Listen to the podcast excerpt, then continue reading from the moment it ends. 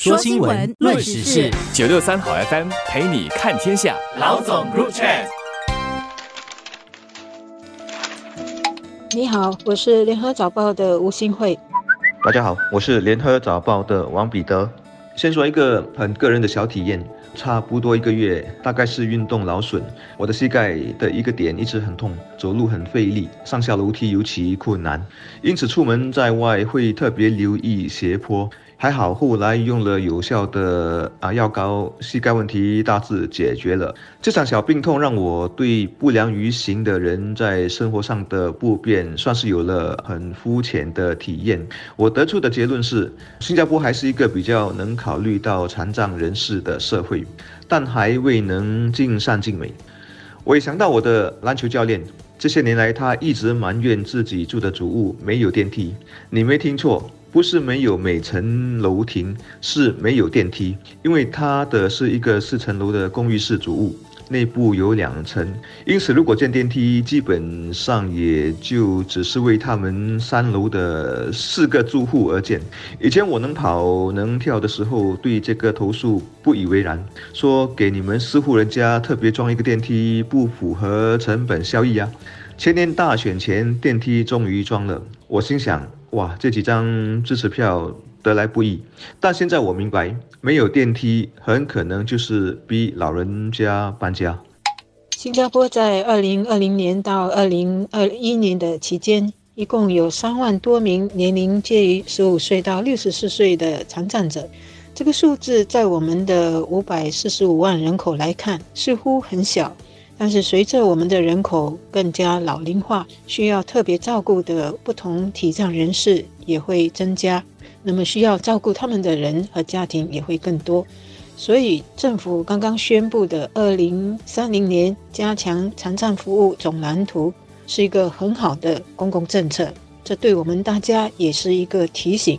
需要怎么更去了解和帮忙这些特需人士的需要。而不只是生活开支上的帮助。刚刚宣布的总蓝图呢，涵盖了残障人士在生活上的需要，包括怎么让他们能够更方便的出行、更方便的工作，也可以接受一些技能的培训。还有很重要的是，怎么可以让他们融入社区、参加活动，以及在很必要的时候呢，可以容易的得到援助。就如一位肌肉萎缩症的患者所说的：“让残障人士。”能够有尊严的工作和独立生活，对他们也是重要的。确实，残障人士的困境，还有他们的看护者的难处，我们可以尽量去设身处地感同身受。但如果我们自己或家人没有遇到，还是有差别的，很难真正做到苦人所苦。特别是有一些人一出事就有身体或智能上的障碍，他们的家人是最值得同情，一般都需要很大的帮助。但他们的辛苦和焦虑是我们外人没法真切或第一手感受到的，所以总蓝图中有一点说要加强公共教育，促成更多交流来加深了解，这方面的工作确实很重要。如果了解不够，援助工作或者设施不可能做到位，包容社会的愿景也不可能完全实现。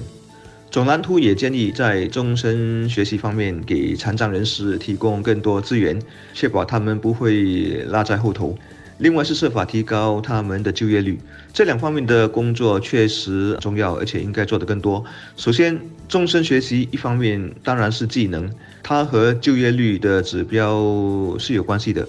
但我认为也不应该忽略生活以及兴趣类别的学习机会。例如，我看到早报的照片中有两位残障者在上烘焙课。我希望以后这不仅仅是职业培训，而是像一些白领或家庭主妇那样，出于爱好而学，让残障者也能因为自己多了一份厨艺或其他的知识而感到自豪。值得一提的是，目前三万多名残障者当中呢，有九千人。是有工作的，这等于是残障居民的就业率大概是有百分之三十。帮助残障人士的最新总蓝图是希望这个比例呢，在二零三零年的时候能够达到百分之四十。